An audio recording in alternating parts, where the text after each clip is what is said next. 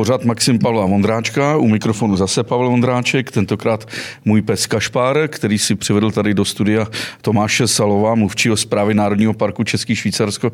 Ahoj Tomáši. Ahoj. A samozřejmě chybí dneska oblíbený zvukař Ondřej, ale tady ještě oblíbenější zvukařka Anička. Kašpara si brzy vypadne, protože tam jsou andulky, které chce zakousnout. Kašpara tady mám kvůli tomu, Tomáši, abych se zeptal, uh, psy a Národní park Český Švýcarsko dělají bugr? No jak se to vezme? Většinou, většinou to buď to nepoznáme, anebo o tom nějakým způsobem nevíme. Samozřejmě, když potkáme člověka, který to mě je v zajímá. Národním parku a ten pejsek tam běhá úplně svobodně a nejlépe třeba 300-400 metrů před vlastním páníčkem, tak se snažíme na ty vlastníky nějakým způsobem apelovat, ať se, aby si je pohlídali. Kolik stojí ten apel? Eh, my to obvykle nepokutujeme, tam Fakt? to není tak, eh, tam, tak zlý nejsme ale trváme na tom, aby ten pejsek trošku byl pod takzvaně vlivem svého páníčka. Jsme rádi, když páníček není pod vlivem něčeho jiného. Ale eh, chceme prostě, aby ten pes byl trošku pod kontrolou a to z několika málo důvodů. Jeden z těch důvodů je, že ten pes je nejčastěji nebezpečný sám sobě. Máme tam ohromný pohyb lidí a už jsem i na vlastní oči viděl, jak hluboce zamyšlený cyklista najel do pejska, který mu běžel naproti, vůbec ho neviděl, tak to bylo takový třeba nepříjemný, zejména teda pro toho pejska. No a potom druhá věc je, že někdy se nám pustí za zvěří, což je 50 na 50 nebezpečný jak pro psa, tak, tak pro tu zvěř je to nepříjemné, protože většinou, většinou má v plánu něco jiného, než se nechat někde uhnat ze srázu nebo dohnat ke skoku. A potom další věc, ke který bych, ta je, ta je relativně nová, na to bych chtěl upozornit, my tam jsme také vlčí teritorium a máme v Národním parku dvě vlčí skupiny. A zatím teda se to nestalo a věřím, že se to ani nestane, ale případné setkání takového nějakého odvážnějšího pejska nebo více doráživého pejska s vlkem by pro něj mohlo skončit skutečně fatálně. Ten vlk si nenechá nic líbit. No, kdo neví, jak se chová vlk při setkání se psem, nebo naopak, pes při setkání s vlkem, najděte si na YouTube video Vlk, pes, Rusko, zima. Když to dáte v angličtině, tak vyjde krásně video, jak vlčí smečka prochází vesnici, potkají psa a odejdou bez toho psa, který tam zůstane jako ležet. Je to velice rychlé, krátké a hmm. lehce i bolestné. Ale ještě, ještě tady si dovolím jednu poznámku k tomu. Máme naopak zase ale záběr třeba z fotopasti, kdy vlk, který trpěl, jako byl v nekomfortu, on ten vlk trpěl prašivinou. A tak si vyhledával trošku jiná místa než obvykle ke spaní a našel si krmelec a v těch zbytcích toho sena spal přímo pod tím krmelcem a máme tam krásnou sekvenci snímků, jak ten vlk tam v noci přichází, je to tam, jsou to stovky záběrů. Pak tam usnul, vydržel tam celou noc až do rána a pak ráno najednou je vidět, jak ten vlk zavětřil, probudil se, zavětřil, vstal a odběhl. A o dvě minuty později tam doběhl nějaký pejsek a dva lidé, takže tam je vidět, že ten vlk o tu konfrontaci taky nestojí, přestože by eventuálně se mohl cítit nespokojenější než obvykle tak, tak on ten konflikt nevyhledává. Ale obzvlášť dotěrný pes si myslím, že by dosáhl toho, že by ten vlk se musel bránit. Ze zlou by se potázal. Tady už se, myslím, 10, 15, 20 let hmm. udělalo hodně práce minimálně v médiích na téma vlka člověk a snad se podařilo lidem vysvětlit, že vlk nenapadá na člověka, není zaznamenaný jediný případ, kdyby nejen zabil, ale vůbec napadnul, je to plaché zvíře. A mm, potkáváte se ještě někdy s tím stereotypem uh, vlk a červená karkulka, tedy škodící vlk? Asi častěji než obvykle, než, než běžný člověk, protože ten stereotyp je tam skutečně zažraný do hloubky, to se prostě táhne od hlubokého středověku a tehdy také byla trošku jiná životní situace, protože když vlk přišel a ulovil vaši kozu, tak jste byl nahraný tak v tu chvíli prostě člověk najednou neměl zdroj svého příjmu, ale tak dokud vlk nebude chodit vykrádat Lidl, pardon, neměl by dělat reklamu, že jo? No jasně, dělají reklamu no. Nebo komu chodí vykrádat? Ne, nějaký obchodní dům prostě. Dobře, nebude vykrádat Lidl. tak dokud nebude vykrádat nějaké obchodní domy, tak nám v podstatě potravně nekonkuruje, tak nemá ani, eh, ani problém člověk s tím vlkem, je to skutečně jenom otázka stereotypů. Eh, my to natáčíme dneska ve dne, kdy Markéta Mondroušová porazila Naomi Osako, Osaka, nebo Osakaovou v češtině, a, a krásně Osakaová nahrávala na smeč a ty jsi mi taky dneska nahrál na smeč a to je samozřejmě koza a vlk. Mm-hmm. Samozřejmě musíš nám říct ten příběh o té koze, která žila uprostřed vlčího teritoria a zdá se, že vaši vlci jsou prostě takový, bych řekl, až městský blazeovaní, vystrašení, takový hipstři. Jako. No, to bylo takový právě, to byl právě zvláštní příběh, protože vlastně ze severní části Národního parku, tuším, ten čas velmi rychle letí, tak já to teď nebudu přesně datovat, jestli to bylo v roce 2017 nebo 2018, to nejsem si teď úplně jistý, tak přinesli z Národního parku fotografii kozy. Normální domácí kozy.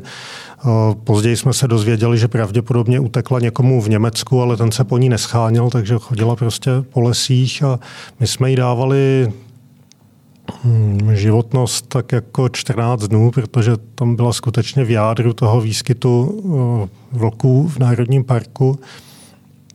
No a pak jsme objevili několik zimních snímků z fotopastí, kde ta koza chodila a nakonec, až teprve, když začalo řádně mrznout, tak se vrátila do vesnice na české straně, protože tam jeden obyvatel na jedné samotě měl seno a ta koza se vrátila do toho sena.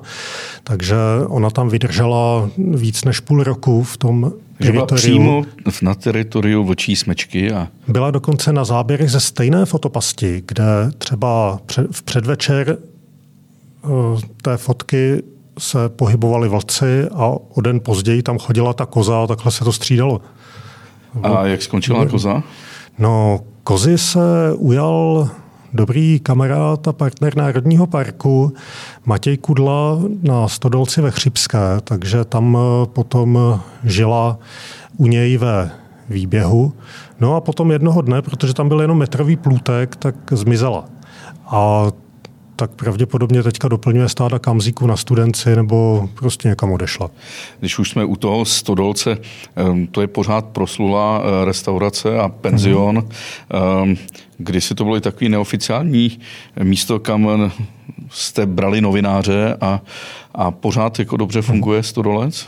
Hmm, Stodolec funguje dobře přes všechny ty potíže a peripetie, které tady hm, souvisejí s koronavirem, protože to je pro ty poskytovatele služeb skutečně vražedná věc. U nás v Českém Švýcarsku je ten turismus už tak silně sezónní a když se kvůli koronavirovým výpadkům smrskne v podstatě na tři měsíce v roce, tak ti, tak ti podnikatelé nemají moc času na to tu ztrátu nahnat a vydělat si.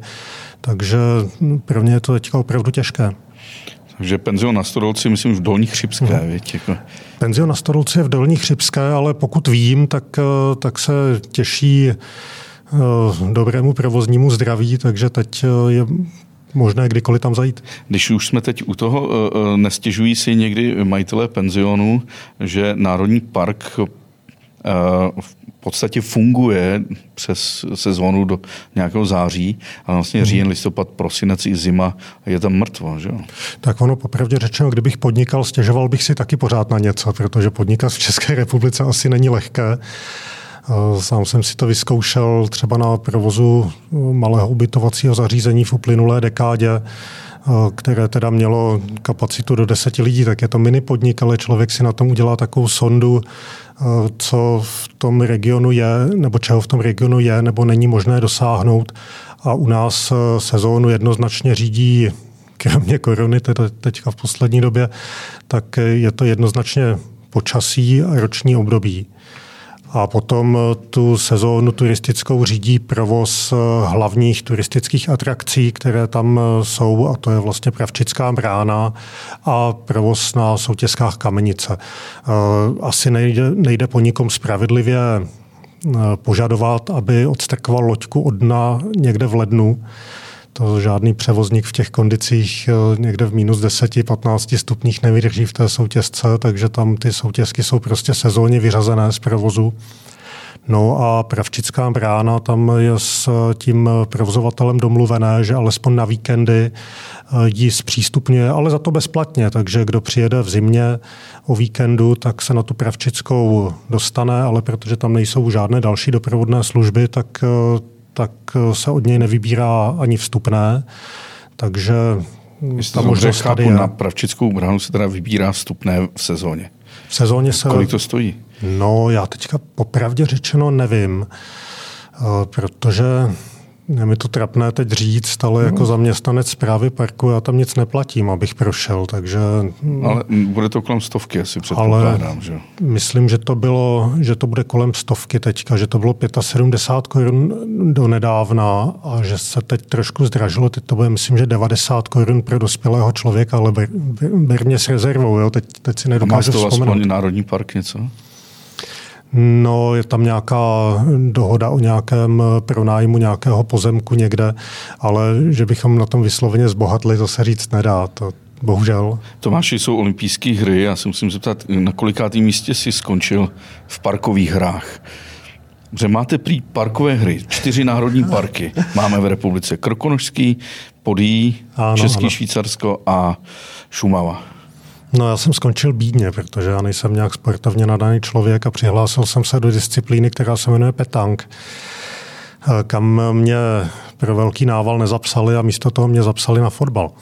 Takže... Což je, to bylo pro mě fatální, protože to je vždycky hra. Já nevím, jestli to je podstatou fotbalu, ale já nosím standardně brýle, takže je to hra, při které mě vždycky nakopnou míčem eh, do hlavy a jde potom o ty brýle. A navíc eh, ty velké parky mají mnohem lepší hráčskou základnu. Já jsem je posledně podezíral, že si snad najali někoho z ciziny, protože ty kluci tam lítali kolem nás jak vítr. Zatímco já jsem doufal, že si ten mini fotbálek nějakým způsobem odchodím bez toho, abych se musel míče dost dotýkat. A zachránila nás jenom průtrž mračen, protože nastavovali čas v době, kdy se nehrálo, tak čas stál, takže já jsem tam málem vypustil duši. Už eh, myslím, že maximálně tak jako v organizačním týmu, ale do sportu už nejdu. Tady teď dochází k zábavné scéně, protože děláme podcast, ale pro předplatitele to i jako video podcast. A teď tady se jedno světlo nerozsvítilo a zvukařka Anička tady se to snaží zprovoznit teď ale bylo to příjemnější bez toho světla samozřejmě. no tak samozřejmě to všichni, kdo tě známe, víme, že jsi vlastně typický zástupce intelektuála, takže intelektuál, který je třeba obránce útočník ve fotbale je... je... Ne, tam, tam jsem úplně marný, to, to, to po mně nesmí nikdo chtít. Já se ptám na to, že je vás čtyři, nebo jste čtyři národní parky. Mm-hmm. Uh, přibyde ještě nějaký. Uvažovalo se přece o křivoklácku a pokud vím, tak některé ekologické iniciativy, myslím, že pan Globočník, teď nevím, jestli to je Greenpeace nebo Hnutí Duha, chtěli Krušné hory. A má to nějakou šanci na úspěch, nebo už je to jen taková mediální?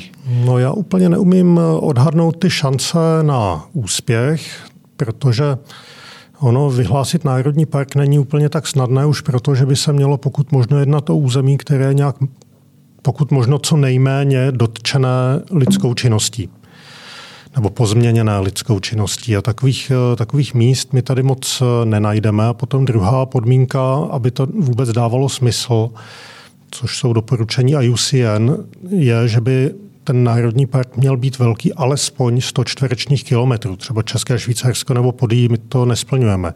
Podí má tuším 63 čtverečních kilometrů a my máme 80. No a pokud nějaké území má teď aktuálně šanci, tak by to mohlo být eh, Křivoklácko. Tam jako už se o tom mluvilo třeba i v roce 2000 10, tedy dva roky po mém nástupu na zprávu Národního parku, nás byla eh, delegace starostů z Křivoklácka. A musím říct, že kdybych teď měl jenom čistě subjektivně říct, co si o tom myslím, tak já vlastně úplně nevím, protože národní parky jako institut ochrany přírody jsou mi velmi sympatické, ale já nevím, jestli v České republice jsme jako společensky dostatečně zralí na to, abychom národní parky měli a udržovali.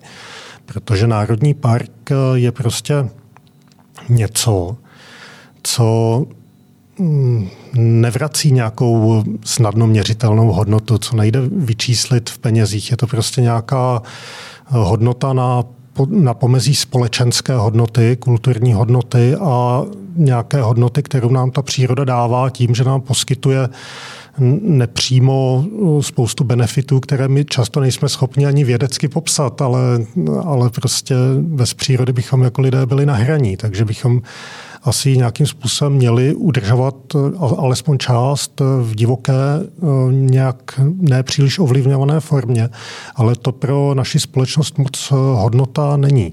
Jakmile přijde na té, jakmile se začne mluvit o tématu Národní park, tak se vždycky ozve někde takový tu nesmělý, tu agresivnější hlásek, který říká, a co my z toho budeme mít. A to je úplně špatně, to je na hlavu postavené. Kolik má teda Národní park Český Švýcarsko? 80 km? Ano, my máme a 80 HKO, která ho obklopuje v podstatě? A HKO má zhruba 240 čtverečních kilometrů, takže tam jsme, tam jsme na zhruba 300, 320 eh, čtverečních kilometrech chráněného území pod, eh, pod naší zprávou. Je potřeba říct, že ten sever Čech má chráněných území víc. Je tam, jsou tam ještě Lužické hory a přímo na Lapské pískovce. pískovce ještě navazuje České středohoří. A ještě jsou tam, no Lužický hory si říkal. A potom je tam jenom malinká, pak je tam jenom malinká hm, Proluka a pak je tam Kokořínsko.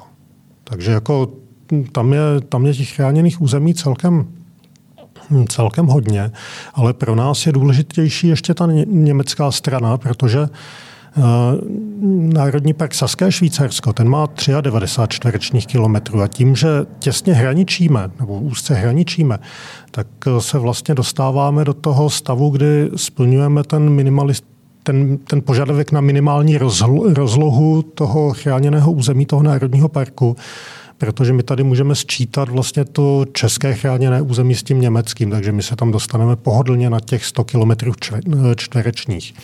Je rozdíl mezi českým a saským švýcarskem nějaký zásadní? Nebo je to v podstatě jedna hmm. krajina? Definitivně je to jedna krajina ale rozdíl je asi v intenzitě turistického využívání toho území. Rozdíly byly dřív také v lesnickém hospodaření, tak eh, jako Popravdě třeba majitelé panství, která ležela na české straně, tak eh, pronajímali ty lesy na stojato sasům a ty rubaly. Takže k nám vlastně to, ty lesy se nám dochovaly v o něco horším stavu, hmm. než třeba na té saské straně, což dneska vidíme také eh, v souvislosti eh, s gradací Kůrovce, kde prostě u nás, kdybychom poctivě a do poslední kapky krve s kůrovcem bojovali, tak bychom si odlesnili polovinu Národního parku, ani bychom nemrkli. Eh, takže to, to, to celkem vypovídá hodně o tom stavu, ale asi důležité je, že ty národní parky, oni mají také pokud mají poskytovat prostor nejen pro člověka, ale také pro přírodu, tak potřebují také nějaká sklidněná území. Eh, která třeba na té saské straně těžko budete hledat, protože, hm, protože eh, ti sasové mají to území historicky protkané velmi hustou sítí turistických cest, které jsou do, dnes, do dneška také eh, doslova z husta využívány. Takže teď třeba Sasové jako správci Národního parku jsou trošku neklidní z toho, že že vlastně, když si rozšíří okolí těch cest o ty rušivé zóny, které, eh, které způsobují procházející lidé, hmm. tak zjišťují, že třeba v zadním Saském Švýcarsku nemají jediný čtvereční metr území, který by byl bez rušení. A to je, to je pro ochranu přírody samozřejmě problém. My máme jednu takovou paradoxní výhodu. Po roce 45 došlo k vyhnání sudeckých Němců. Hmm. A samozřejmě oblast Českého Švýcarska byla téměř 100% obývaná po staletí německy hovořícím obyvatelstvem. Je to tak? A to, když odešlo, tak v některých těch vesnicích se staly chalupářské vesnice krásně opravené, ale v podstatě poklidné, myslím, jako hmm. třeba Kyjov, Doubice, Kytlice, ano. Chřipská. Ale pak jsou tam třeba oblasti, které zcela zanikly. Slavný Dolský mlín. Představ si, mm-hmm. kdyby k tomu vyhnání nedošlo, tak pořád máme frekventovanou v podstatě cestu k těmto samotám a malým vesnicím. Mm-hmm. Dolský mlín, myslím, zaniká někdy až už v 50. 60. letech se to propadá, ale do roku 45 mm-hmm. je to klasicky obývané, obývané místo. Ale dneska je to právě první zóna, myslím. Ne, ne, Dolský mlín není, Dobře, ale... není klidovka, ale ale je to místo, který prostě je eh, neosídlené. Jo, že? Já bych možná totiž eh, navázal úplně volně mm, se širším záběrem. Eh, řekl bych, že není náhoda, že všechny naše národní parky jsou v pohraničí. To prostě, to prostě není náhoda. Šumava, Krkonoše, Šumava, Podí. Krkonoše, Podí, České, Švýcarsko, všechno, všechno je to pohraničí. A aspiranti na Národní park Krušné hory. Uh, Krušné hory jako platilo by tam vlastně to tež, bylo by Jasně. to také v pohraničí. Uh, tam je no, ta v podstatě otázka... i chákaočka jsou. I chákaočka jsou, uh, jsou takhle nastěhovaná, když to řeknu, do těch, les, že jo, do těch vysílených míst. Je to, je to tak, hory.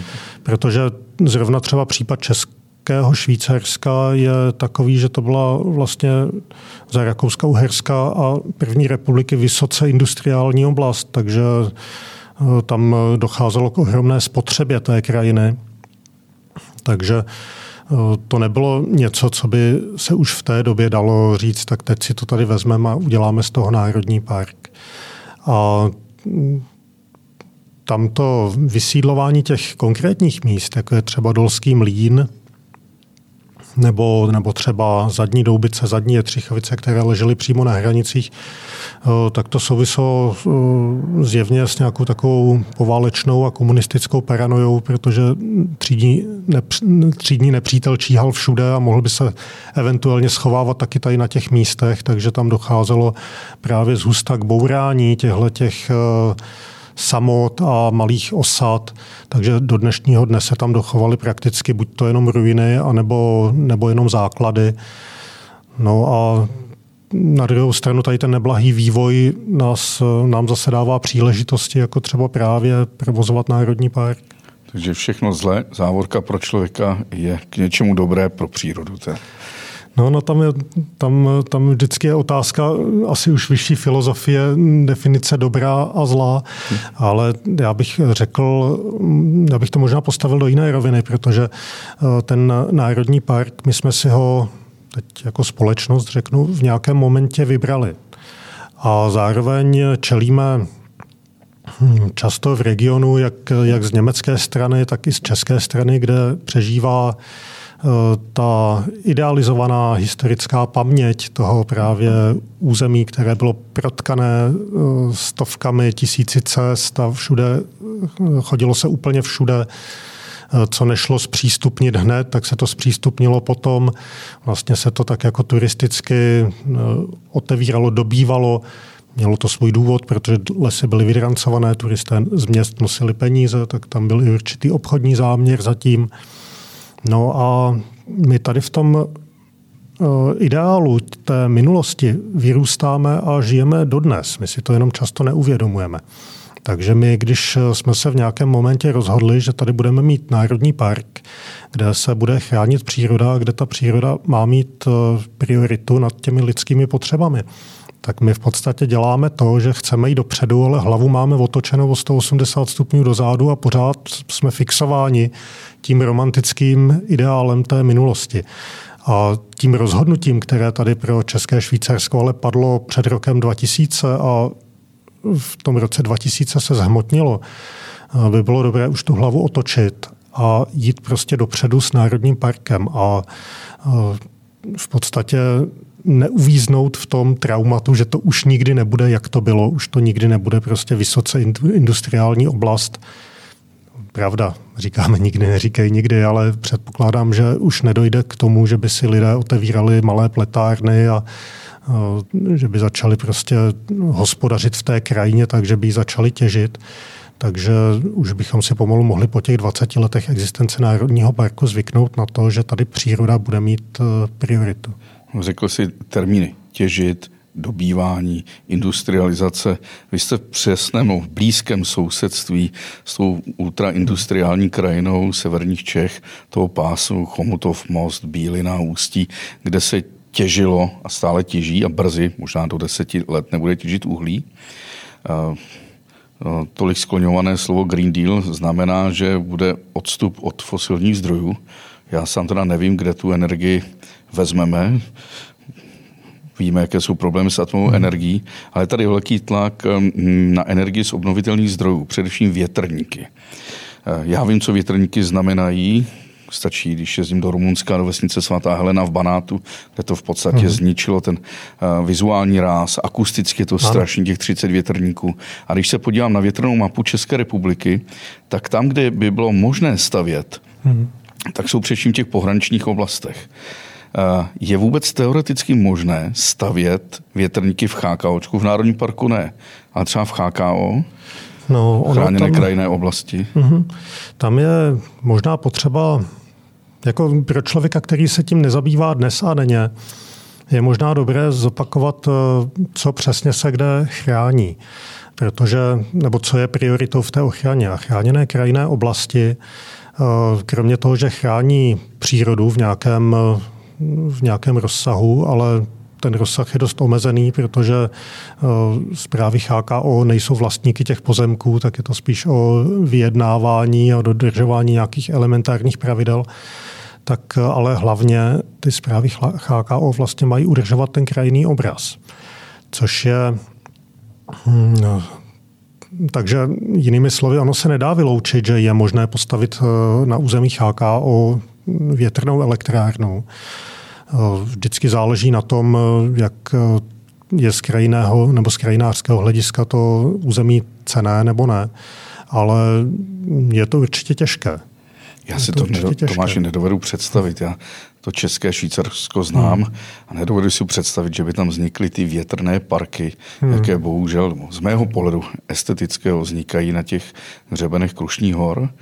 A když se podíváš na tu větrnou mapu, tak vidíš, že tam, kde je možné získat energii z větru, hmm. tak to jsou především HKO a národní parky, teda Krokonoše, Šumava, Jízerský hory, hmm. Jeseníky.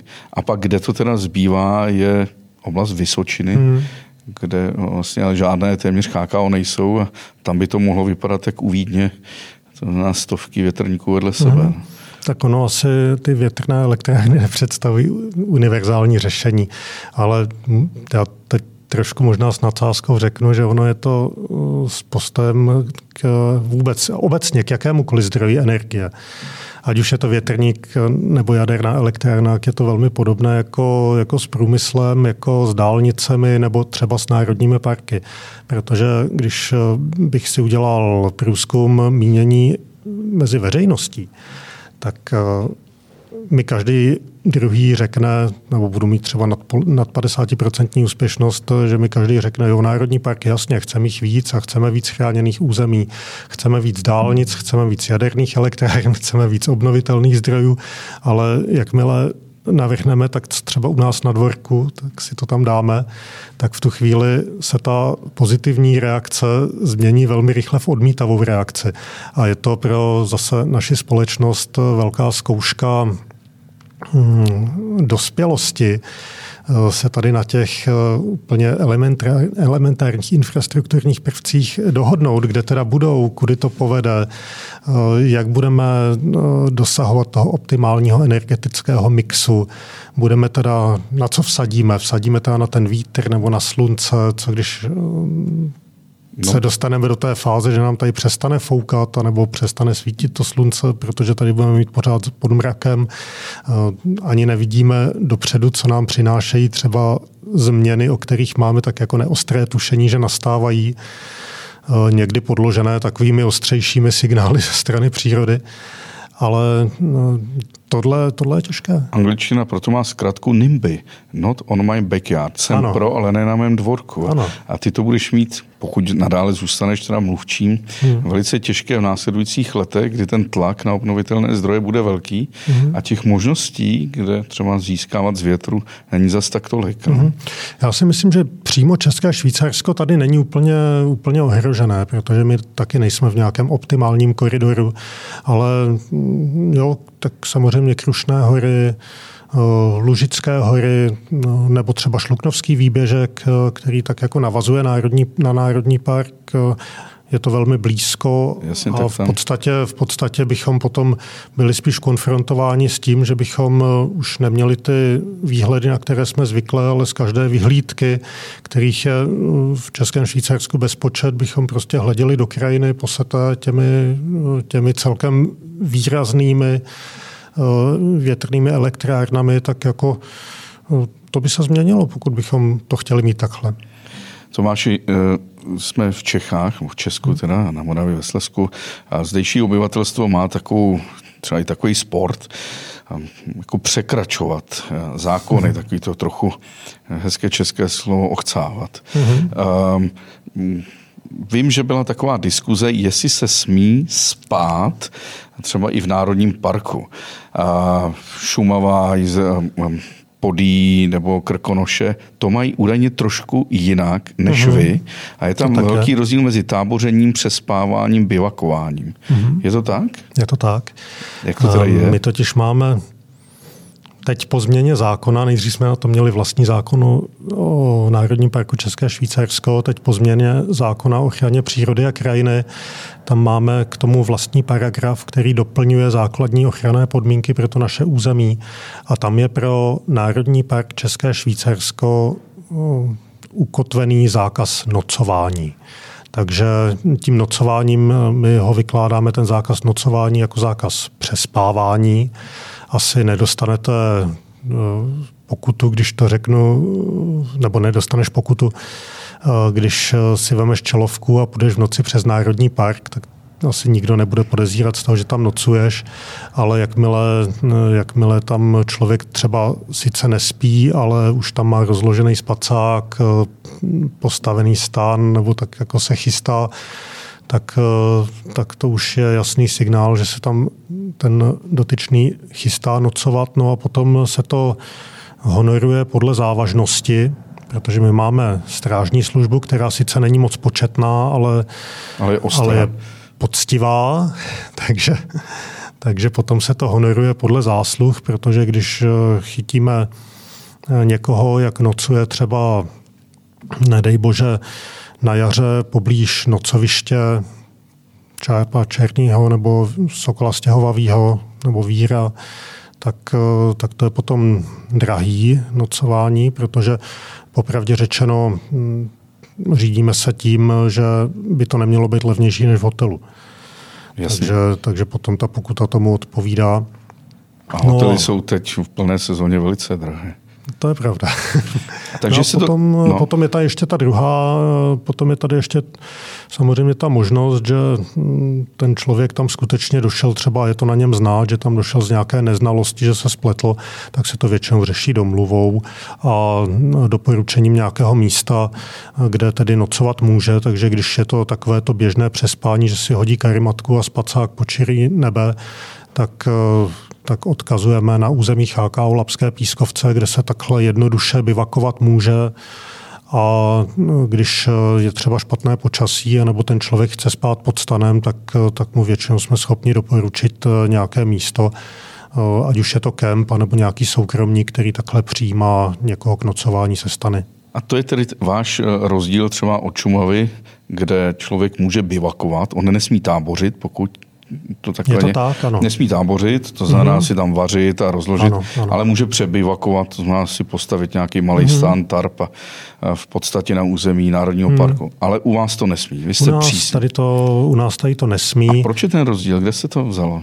No on se, on se tam vzal vlastně Čo, trošičku historicky a teď, teď možná to bude takový trošku až nepopulární, protože my, jak jsme pískovcová oblast, která je posetá množstvím převisů, tak, tak jsme potom v těch 90. 80. 90. letech eh, byli také v hledáčku hm, v hledáčku trampů, a chodilo se k nám nocovat celkem masivně. Ostatně dneska to vidíme třeba na Kokořínsku, anebo hm, dejme tomu v Českém ráji, eh, tak tam se taky hm, sezóně, když tam přijdete, tak zjistíte, že není v podstatě kde se moc eh, položit, protože už tam vždycky někdo leží. Ale hm, jinak eh, ten zákaz nocování byl v tom zákoně ukotvený právě kvůli tomu, že se tam už hm, celkem hojně nocovat chodilo. No a ne, hm, netvoří to vlastně i součást takové české kultury, ten tramping, eh, když eh, to je případ roverských skal, přece mm-hmm. na Kokořínsku, kde je desítky těch tremských srubů a dneska je to možná lepší, když ty rodiče vezmou své děti a, a přespávají v přírodě, že je to vlastně i mhm. součást toho, té chráněné krajinné oblasti, která přece není jenom pro přírodu, ale i pro člověka. Mm-hmm Víš, Pavle, já bych, lehce, si tady to, lehce... já bych si tady to moc přál, aby to v České republice bylo možné, aby to dobře fungovalo, protože jestli člověk má mít vztah k přírodě, tak by měl chodit, eh, měl by chodit ven, měl by v ní pobývat, eh, měl by se učit eh, v ní chovat. Takže jako tady to, to není ten kámen úrazu, že, že by tam byla snad nějaká nepřejícnost. Teď eh, ten problém s Národním parkem je v tom, nebo spočívá mnohem víc v tom, že by se to neměl ten člověk učit v těch nejzákladnějších nebo v těch nejvíce zranitelných územích, v těch, eh, v těch eh, nejcennějších koutech naší přírody. A tady vidím ohromný prostor pro, mm, pro stát a jeho politiku, aby já bych si třeba přál, aby v lesním zákoně bylo ukotvené, že na každý lesní revír nebo na každých x hektarů má být jedno nocoviště. veřejně přístupné nocoviště, o které se někdo bude starat. A ze začátku by to byla bolest, protože by tam prostě chodil kde kdo, protože jakmile v Česku řeknete, že je něco zadarmo a že tam někdo může prostě zadarmo něco využívat, tak on ten člověk tam jde a za to zadarmo chce plný servis, to znamená, že tam po sobě nechá dva pytle odpadků rozpílený v širokém perimetru a vy prostě musíte přijít a sezbírat to. A já si myslím, že by to bylo, byla bolest na jednu celou generaci, ale potom už by se to začalo podle mého názoru trošku obracet a ten, eh, ten člověk, který by potom chtěl být venku, tak už by věděl, jak se tam má chovat a řádil by tam čím dál méně, přestal by si z té přírody dělat hospodu. A tady to by bylo potřeba tak jako trošičku přetlačit, ale eh, tam je potřeba vytvořit hustou síť tady těch venkovních eh, možností k nocování a potom si dokážu představit, že bychom přišli a řekli, dobře, tak vyhradíme teďka v Národním parku České Švýcarsko 30 nocovišť. Vy se tady zaregistrujete, až budete na řadě, tak prostě tam můžete přenocovat v Národním parku a teď už si můžeme věřit, protože tam nebude nepořádek kolem toho. To si myslím, že by byla ta cesta. Eh, udělat to jenom jako ten malý národní park, říct, eh, že tady máme x nocovišť a teď tam teda je možné a jinde ne, to je cesta do pekel. A řeknu to na případě Saského Švýcarska, protože Saské Švýcarsko má z tradičních důvodů eh, pro horolezce vyčleněná venkovní nocoviště uvnitř Národního parku Saské Švýcarsko. Je to několik eh, nižších desítek míst, kde se dá spát. No tak první, co se stalo, že je nehorolezec zažaloval že je diskriminovaný, že tam nemůže nocovat, že lesci můžou a on ne. E, soud mu dal za pravdu, takže to vysoudil, takže se ta nocoviště otevřela veřejnosti. Dobře, řeklo se, můžeme tam teda chodit, budeme tam chodit. No, jenže ta nocoviště byla plná. Takže se ti lidé začali rozptilovat i mimo ta nocoviště. Jednak z důvodu, že už byla většinou obsazená a z důvodu, že byla neskutečně zaneřáděná no, v podstatě fekáliemi v každém koutě, protože teď ty čísla. Jo.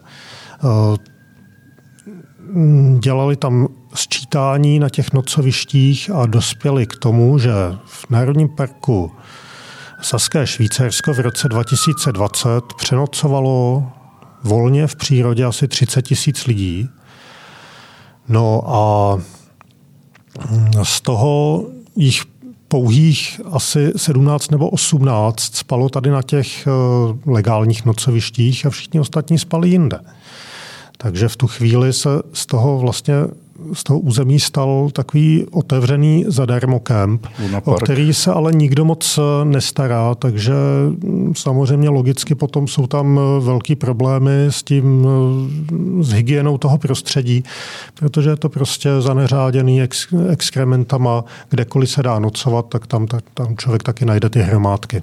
Když se bavíš o hromádkách, dělali jsme tady nedávno podcast s Petrem Koskem, zakladatelem obchodu na lehko.com, který uh-huh. vlastně co nejlehčí pobyt v přírodě, uh-huh. který prošel desítky národních parků a hlavně v Spojených mm-hmm. státech a říká, že tam teda je ta čistota velice úzkostná, nikdo si netroufne.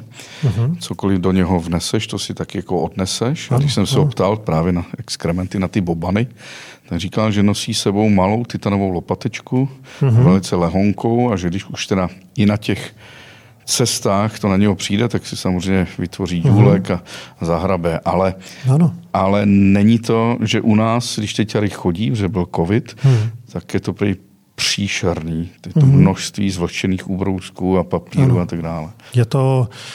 Uh, je to skutečně bolestivý pohled a my v těch třeba, ale Teď, abych nebyl zlý na ty, na ty vícedenní návštěvníky nebo třeba na ty, na ty návštěvníky, který teda s prominutím to nějak obejdou a přesto u nás někde přespí. Jo. Eh, řada z nich se skutečně v té přírodě umí nějakým způsobem chovat a zejména takový ty staří ortodoxní trampy, eh, těm bych asi nechtěl podsouvat, že po nich eh, zůstává totální nepořádek. Samozřejmě když vyklízíme někde nějaký převis, tak jasně nacházíme tam pukliny s letitýma plechovkama, lahvema, jako vždycky, jsou, vždycky tam nějaké množství je, ale ale zase bych nerad takhle jako paušálně řekl, jako jsou to právě tady ti, kdo nám to nejvíc, to území nejvíc eh, zaneřáďují.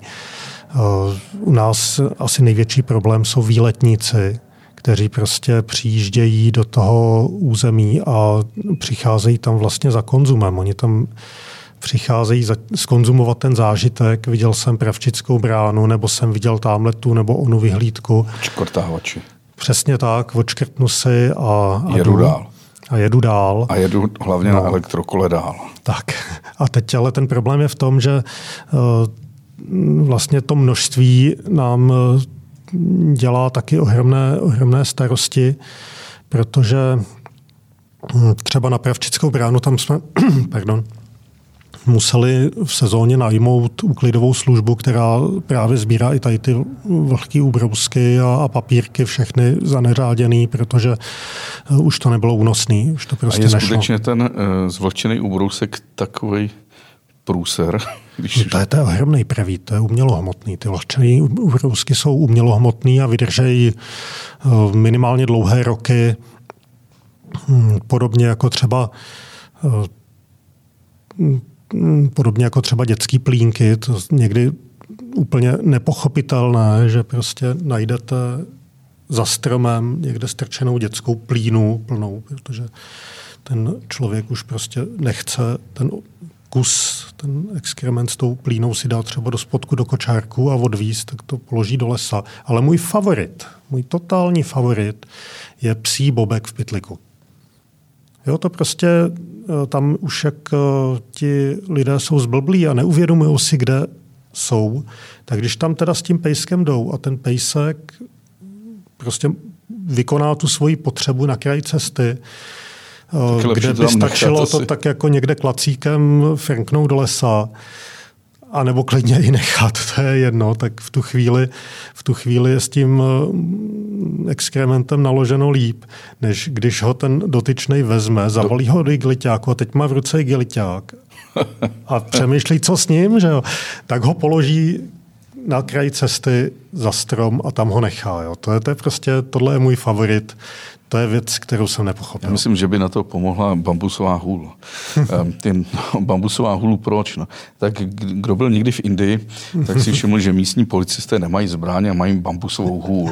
A kolikrát jsem byl svědkem, že když člověk překročí zákon, ať už to bylo malé dítě, nebo žena i s dítětem, nebo dospělý vážený muž, přijde policista a vytáhne bambusovou hůl a praští tě přes ty záda. Jako, um, nechtěl bych to, ale No, já, bych to, já bych to taky nechtěl zažít.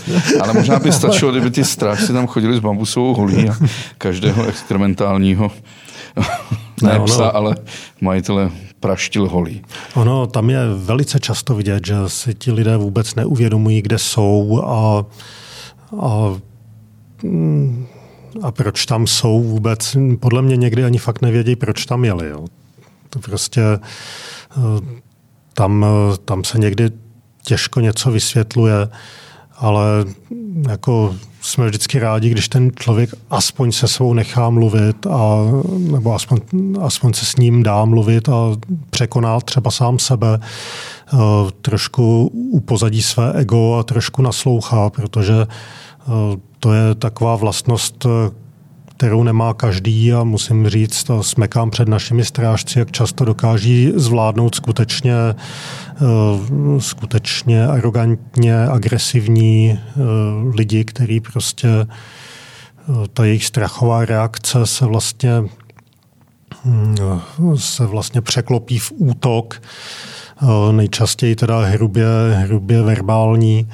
A tohle to ty chlapíci a a ženy, které máme ve strážní službě, dokážou zvládnout a často právě s nima dokážou navázat kontakt a potom se ukáže, že skutečně ta podstata toho konfliktu je malicherná, že ten člověk prostě měl jenom strach, že dostane nějakou, byl obětí vlastních předsudků, jako že dostane nějakou drakonickou pokutu, anebo už má dost všech nařízení, prostě přišel si na chvilku odpočinout od od všech eh, covidů a já nevím čeho všeho ještě. A teď prostě tady někdo říká, že by neměl kouřit. No, tak jako. Tomáši, teď eh, jedna taková věc. Všiml jsem si, že v mnoha evropských národních parcích mm-hmm. se vytváří taková záměrná feromonová centra. Jo?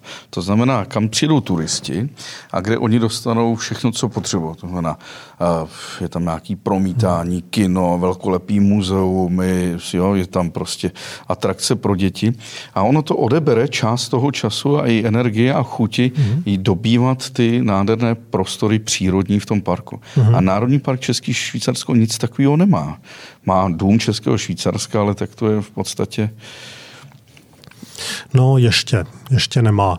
Ale my bychom eh, rádi, rádi taková centra měli, eventuálně i do nich investovali, ale... Že tam se skoncentrují lidi a už nepůjdou dál často jako náš, náš problém jako Národního parku je skutečně to, že je malý a obsahuje ty nejdůležitější, ta nejdůležitější místa v tom Národním parku, takže my třeba uh, taková místa celkem jako, když to řeknu, utváříme tím, že vytváříme, když už někde investujeme do nějaké turistické atraktivity, tak je to vlastně při okraji Národního parku. Ale už při tom okraji Národního parku vznikají problémy třeba s logistikou, s dopravou. Musí tam prostě přijet, eh, eh, musí tam přijet eh, ten člověk nejčastěji autem až, až k tomu místu, než, než vyrazí na výlet. My bychom potřebovali být asi o něco, o něco malinko větší, protože je těžké představit si, že bychom jako ochrana přírody třeba investovali úplně mimo národní park do, nějaké, do nějakého turistického okruhu dalšího. A navíc eh, a navíc bychom si přáli, aby vlastně ti, eh, co to od nás očekávají, což jsou nejčastěji obce v nějakém perimetru okolo Národního parku, aby se do těch eh, investic ideálně zapojili, zapojili taky, protože ono tam je takový paradox ochrany přírody. Na ochranu přírody Ono to má taky svůj důvod, já se k tomu potom můžu vrátit, když budeme mít příležitost, ale eh, ono od ochrany přírody se očekává, že bude vlastně tvořit i část eh, turistických atraktivit a že bude vytvářet nějak aktivně, že bude no, tu stavět eh, já nevím, módní jsou třeba ty stezky v korunách stromů nebo právě informační střediska. A mm, to se vlastně od, od nás se třeba očekává, že budeme stavit eh, po různu nějaká parkoviště a na tu ochranu přírody jsou takhle kladená tady ta očekávání. My máme za rok 750 tisíc návštěvníků. Jenom v Národním parku ti návštěvníci nám na našem území vygenerují asi 1,5 milionu návštěv. A my z té uh, návštěvnosti nemáme přímého příjmu ani korunu. Že máte to, co je v tom igelitovém sáčku. Máme zhruba to, ano, zhruba to. Protože a to je, to, je úplně, to je úplně fenomenální, takže ono potom, když máme něco vytvářet, tak je to samozřejmě taky otázka financování, kde ty peníze dostaneme. To je no. krásná nahrávka na tu smeč, nemusím se zeptat. A. Vrátíme se k tomu spoplatnění hmm. národních parků. Po celém světě je to běžné. Hmm. Dokonce i Poláci si platí vstup do národního parku. Hmm. Sice se to nejsou velké částky, ale dostatečně to možná odradí víc násobné návštěvy. V Americe je to v celku běžné. Ano. A proč to třeba nezavíst v Národním parku České Švýcarsko? No já bych se za to velmi přimlouval, ono by to ta vyžadovalo legislativní změnu. Protože my nemůžeme tak jako si zavíst eh, jen tak eh, svobodně vstupné, začít vybírat, protože jsou to veřejná prostranství, chodit tam může každý. Eh, můj ideál by bylo vlastně takové, když to řeknu, nevyřazující vstupné, tak aby prostě, protože Národní park je tady pro všechny a tak by to mělo i zůstat. Prostě každý, kdo chce vidět Národní park, tak by to pro ně mělo zůstat dostupné, ale zároveň eh, při těch eh, číslech, eh, jak jsem o nich mluvil, tak by celkem snadno to dokázalo řešit financování let kterého, eh, let kterého problému, se kterými se potýkáme, protože na to prostě dostatek peněz není. A určitě jsou tady takové precedenty, já vím, sice ne asi zákonné, hmm. ale eh, platí se vstup do Adršpašských skál, do Průhonického parku, Uh, mm-hmm. Možná, že by to lidi akceptovali třeba částku třeba 20-50 korun za na Já si myslím, že by nebyl problém v té akceptaci veřejnosti, že to by skutečně ten problém nebyl. Uh, většinou u těch adršpach, u toho adršpachu nebo třeba u těch uh, tiských stěn, tak jako ti lidé hm, rádi vstupné zaplatí, nějak, je to, nějak se tím necítí být omezeni. Na druhou stranu by samozřejmě bylo fajn, kdyby za to vstupné dostali nějakou, nějakou službu, když to tak řeknu. Asi třeba dokážu představit, že by no, s dobrou, dobrým řízením té návštěvnosti mohla vzniknout třeba síť záchytných automobilových parkovišť v těch skutečně vzdálenějších eh, obcích od Národního parku a potom, že by třeba... Vystřela Sasko, se... Basta, tam máš přece parkoviště a popojedeš tím vláčkem nebo tím autobusem? No to jo, ale, ale Saský národní park taky není spoplatněný. Já jsem si to spíš Jasně. teďka představoval tak, že prostě se vybere eh, to vstupné třeba, nebo že se vybere to parkovné někde na tom velkém parkovišti, mm-hmm. ale ten člověk by třeba bezplatně potom mohl nějakým shuttlebusem dojet do těch eh, Jetřichovic a tam je pro toho návštěvníka důležité, aby to jelo skutečně každých 10 minut a ne mm-hmm. někde jednou za dvě hodiny. To jsou, to jsou všechno takové vize, ale já je trošku opustím, protože nejsou úplně teď asi reálné.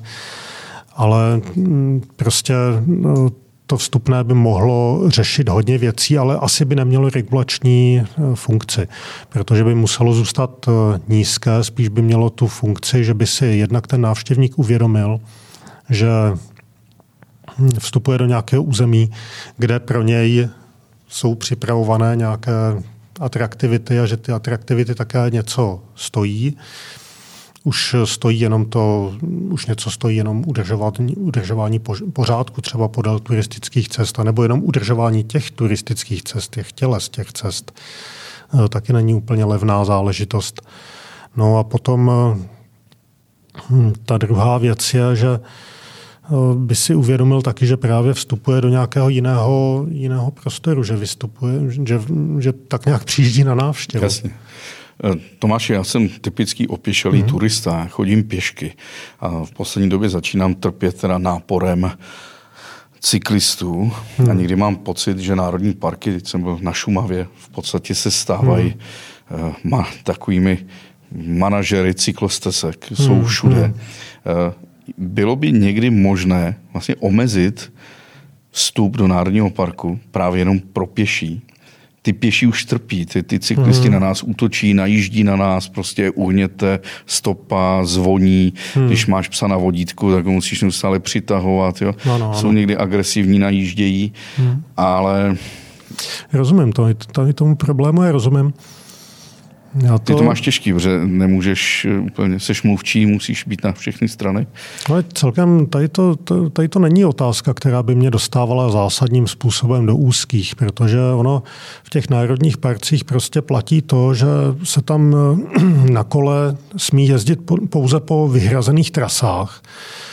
A to zjednodušuje situaci, protože ne všechny jsou pro cyklisty vyhrazené. Takže tam je a priori na celém území Národního parku vždy na všech cestách zákaz jízdy na kole, výjima těch eh, vyhrazených tras, které jsou teda povolené. A ty jsou, ty jsou celkem dobře vyznačený v mapách. Hmm.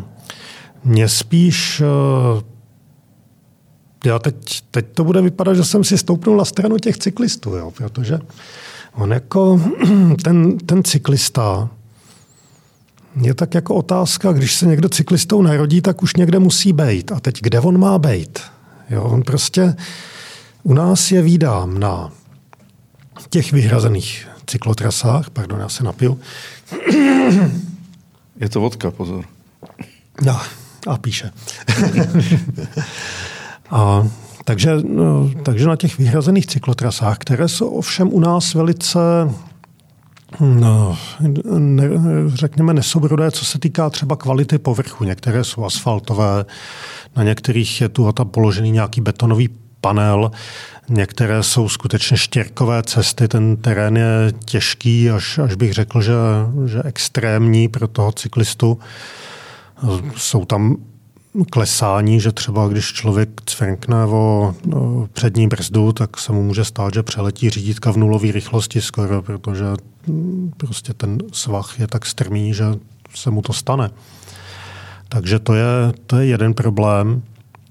No a potom druhé, druhé místo, kde ty cyklisty často vidím, je ta obvodová silnička kolem Národního parku, která trpí v létě a o víkendech dopravním tím turistickým automobilovým přetížením a do toho tam jezdí ti cyklisté.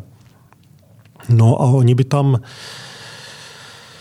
a teď se tam musí nějak porovnat, že jo? Teď jako na té, na té silnice obět toho člověka s tím metr a půl odstupem nejde moc. Taky moc nejde.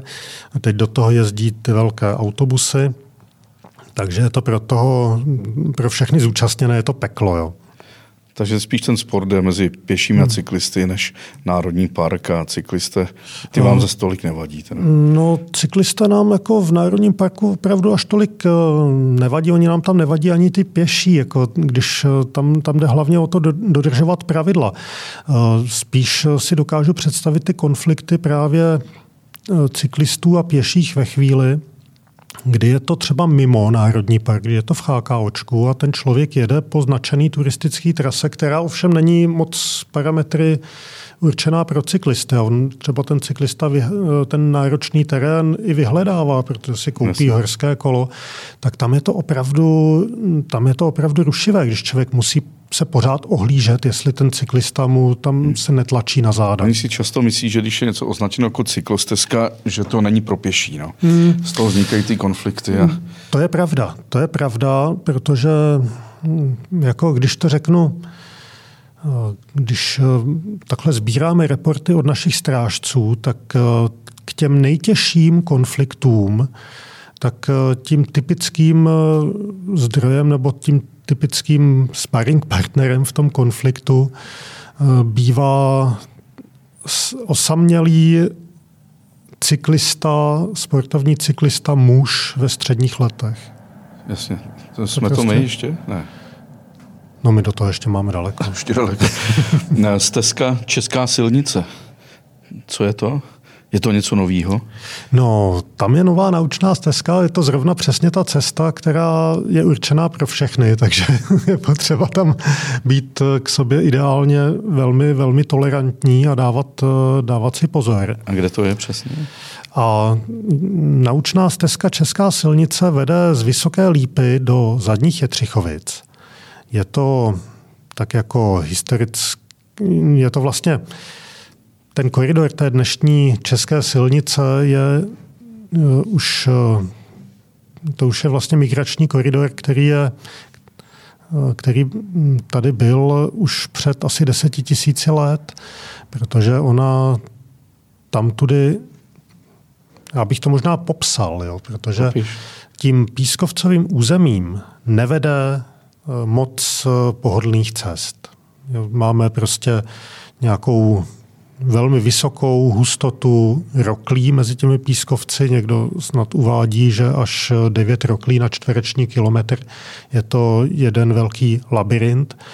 A skrz toto území existuje jenom málo přímých pohodlných cest, kde ho můžete překonat.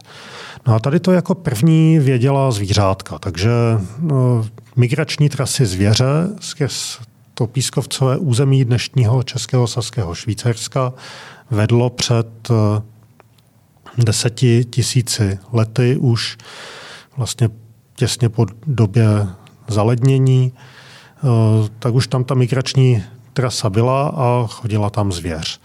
A toho si všiml člověk doby kamenné, který tam sezóně chodil na tu zvěř číhat a lovit. No a hm, tady vlastně obsahově s tou naučnou stezkou začínáme, protože tam eh, jsou taky první doklady o osídlení té pískovcové krajiny dnešního českosaského Švýcarska, eh, tak sahají až takhle daleko. Poznáme to podle toho, že tam třeba hm, byly prováděny pod některými převisy archeologické sondy, kde prostě byly nalezené nejrůznější pazovrky, kosti nejrůznějších zvířat, takže víme, že už před eh, těmi deseti tisíci lety eh, si lidé dávali lososa nedaleko dnešního dolského mlína. Prostě tam na nich chodili v době té migrace. Samozřejmě se živili i jinou zvěří, která tam skrz to území chodila. No a postupem času se ta cesta vlastně modernizovala, stala se z ní obchodní stezka, eh, naše mocnářství tam tudy zažilo eh, vpád pruských vojsk třeba, takže, takže vlastně po celou tu dlouhou dobu těch eh, deseti tisíc let si to území nebo ta cesta zachovala tu svoji důležitost a dneska je to důležitá turistická spojka do Saského Švýcarska. Eh, můžete tam mít pěšky, můžete tam eh, projet na bicyklu a tam se napojit do Saska a dojet velmi pohodlně podél Křinice a Šklaby třeba. Aha. Tady jsem si udělal jednu, jednu poznámku. Uh, teď ji nemůžu samozřejmě najít, na, to vůbec nevadí. A už ji tady mám. Domovská voda. Mm-hmm. My jsme se spolu seznámili před, myslím, 12-13 lety eh, při vypouštění lososů. Ano. Možná to... Eh, posluch... Jako by to bylo včera. Ano, ano. Možná to posluchači znají. Národní park Český Švýcarsko je známý reintrodukcí některých eh, živočichů, třeba sokolů, mm-hmm. stěhovavého, myslím, víra jste taky dělali? Ne, ne, ne vír, ten eh, tam byl a teď spíš jenom hlídáme tu no, tu jeho základnu těch hnízd, aby se mu dobře hnízdilo. A pak to je lososy, které se ano. každoročně na jaře, na podzim uh-huh. v mhm. určité fázi svého vývoje vypouštějí do říčky Kamenice. Je to tak. A to byly, myslím, desítky tisíc plůtků. Uh-huh. A nakonec se jich vrátí možná pár desítek. Ale tak, vždycky jste brali ty plůtky ze Saska. Uh-huh. Teď to už děláte trochu jinak. Teď už je to trošku to je ta jinak. domovská voda. No, teď bych si vlastně trošičku tak jako přál, aby tady se mnou seděl kolega Jirka Křesina, který teď vede to jádro reintrodukčního programu, protože on se společností Beleko, což je neziskovka, která se věnuje takovýmhle právě projektům v ochraně přírody, tak tak vlastně používají metodu plovoucích eh, inkubačních boxů. Oni se oni je dovyvinuli, inspirovali se od specialistů v Rakousku a vlastně teď vyrábí inkubátory, které se naplní lososými jikrami, položí se na hladinu, tam se zafixují a ty jikry, které se do toho inkubátoru vlastně vkládají ve stádiu očních bodů, takže znamená, že jsou to vlastně... Už mají očička. Už mají očička, už, už, ten, už ty jikry byly oplodněné, vyvíjely se nějakou dobu a vlastně se teprve dolíhnou v té domovské vodě, tak, eh, tak vlastně je tam někdy tak jako většinou na přelomu ledna, února naplní ty inkubační schránky a pak eh, někdy v polovině až ke konci dubna se už vylíhlé rybičky vypouštějí do, Eh, do vody.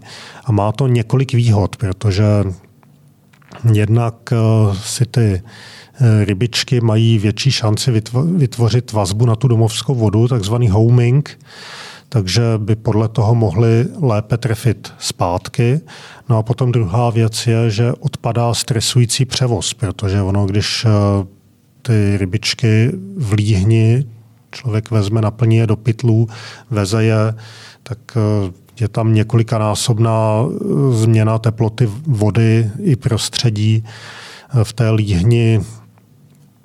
Hmm, eventuálně se může stát, že prostě hmm, tam můžou třeba docházet k tomu, že ta rybička se pořádně nenaučí přijímat potravu, protože zejména ty starší rybičky jsou zvyklé třeba na přikrmování a to všechno, to všechno tady tou metodou odpadá. A jestli to dobře chápu, tak to znamená, když mám někde líheň lososího hmm. plůdku a je to třeba ve Švédsku, v Norsku hmm. a nebo v Sasku, vy je hmm. koupíte, převezete do té kamenice, oni se tam dožijí věku, kdy odplouvají eh, do moře.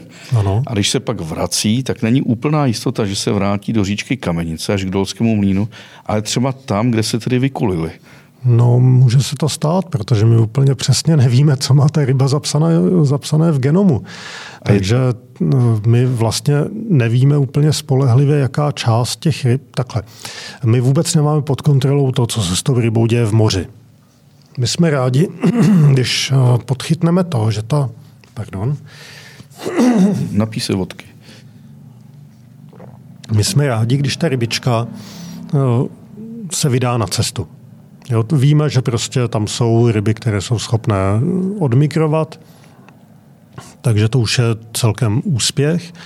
No ale co se s tou rybou děje v moři, to úplně přesně nevíme. My nevíme, co se stane, hm, jestli prostě, když ty lososy táhnou zpátky, jestli se na ta hejna nena, nezaměří nějaká rybářská loď.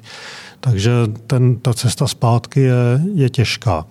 Teďka asi aktuálně jeden z největších problémů, který eh, na té migrační trase je, eh, je plavební, on to není plavební stupeň privárně, ale ono je, ono je to jez v Gesthachtu, nedaleko, nebo kousek před Hamburkem.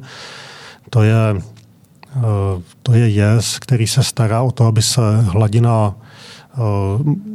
labe vzdula a používá se ta voda k tomu, aby se primárně se používá k tomu, aby se ochlazovaly eh, nebo takhle používá se jako chladící médium v tepelné elektrárně pod eh, tím, eh, pod tím mhm. jezem. No a potom vlastně ta ohřátá voda se přivádí, se vrací zpátky do labe, což taky není moc dobré, protože je odkysličená, má jinou teplotu zase. No a teďka tady na tom 60 let starém jezu dochází k technickým problémům. A ten správce toho jezu usoudil, že je to kvůli jednomu z rybích přechodů, takže, takže ten jižní rybí přechod na tady tom díle zasypal zcela severní rybí přechod, tam ten zůstal sice otevřený, ale zasypali návodné proudy, které mají tu rybu jakoby nasměrovat do toho, do toho rybochodu.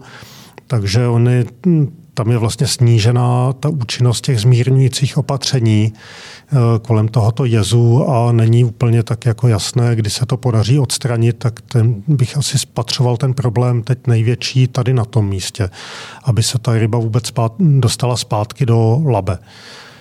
Tomáši, povídali jsme si hodinu 10 minut a skončili jsme hmm. krásně pesimisticky.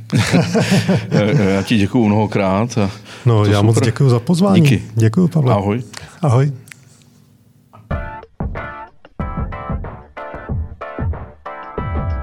Tomáši, ty jsi mě inspiroval k jedné věci. Já jsem si koupil takové ponožko boty Skinners.